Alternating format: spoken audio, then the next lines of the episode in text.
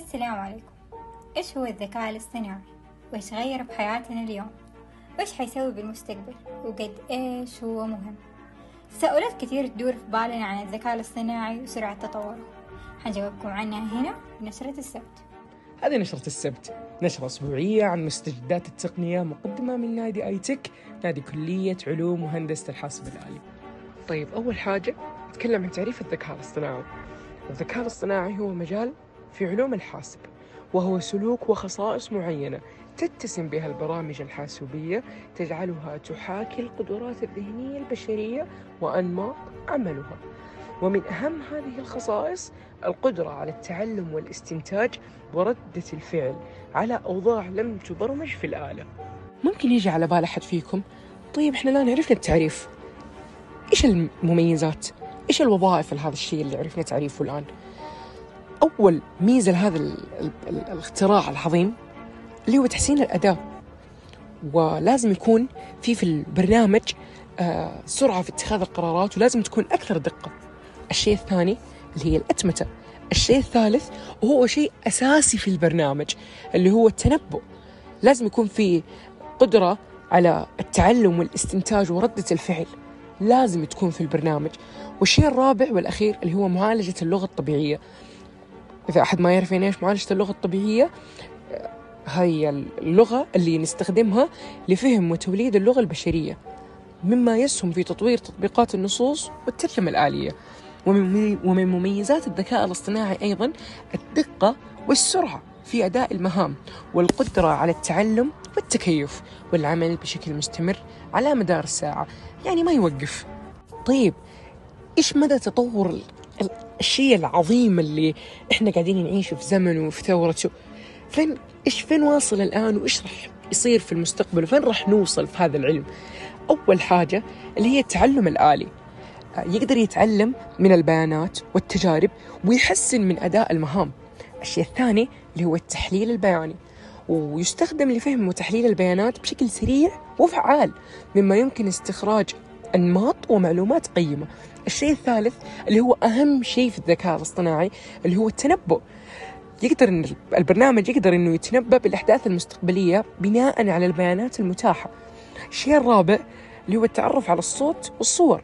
يقدر يتعرف على أي صوت وعلى أي صورة ويترجمها إلى معلومات مفهومة. الشيء الخامس اللي هو مساعدات شخصية ذكية زي أليكسا وسيري. الشيء السادس تشخيص الأمراض. ممكن يستخدمونه في الطب يعطونه التشخيص وهو يساعدهم في الأمراض.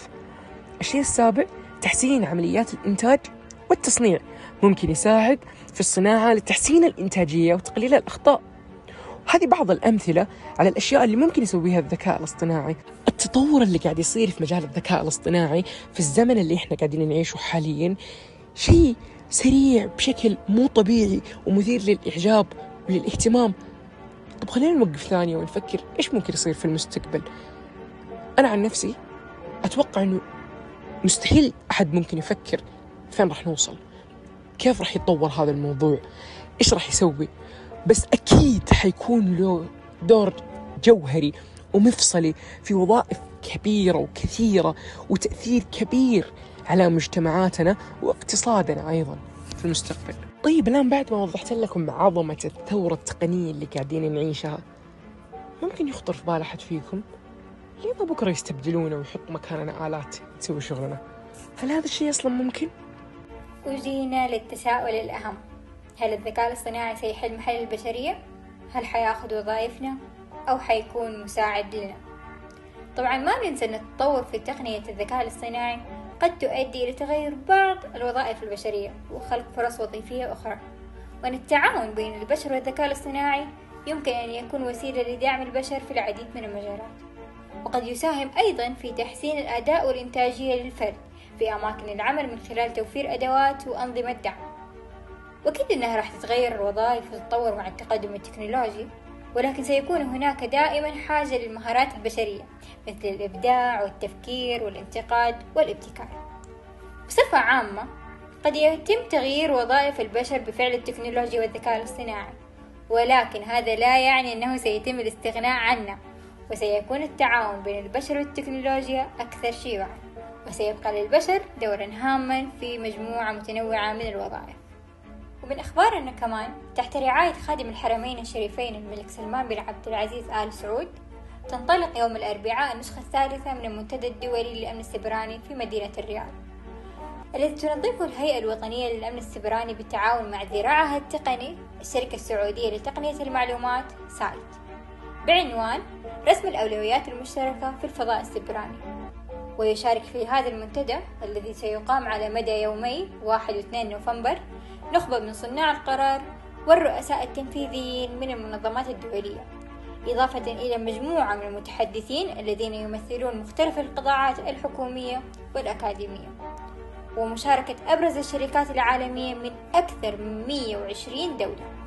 والخبر الثاني معانا مايكروسوفت تمنع ملحقات إكس بوكس غير الرسمية. بدأت شركة مايكروسوفت بمنع استخدام أذرع التحكم إكس بوكس والملحقات غير الرسمية عبر منصاتها للألعاب وظهر في الأسبوع الماضي تحذيرا بشأن المنع إذ تصدر بعض أذرع التحكم التابعة لجهات خارجية تحذيرا يوضح أن الملحق المتصل غير رسمي. ومن غير الواضح إذا كانت مايكروسوفت تحاول استهداف أجهزة الغش أو إذا كانت الشركة المصنعة لأجهزة إكس بوكس تحاول دفع برنامج الأجهزة الشريكة الذي يسمى Designed for Xbox. وبكذا انتهت أخبارنا لهذا الأسبوع. أتمنى أنها عجبتكم. قدمت هذه الحلقة. أنا شروق أبو سالم. وأنا عمر محمد القايدي.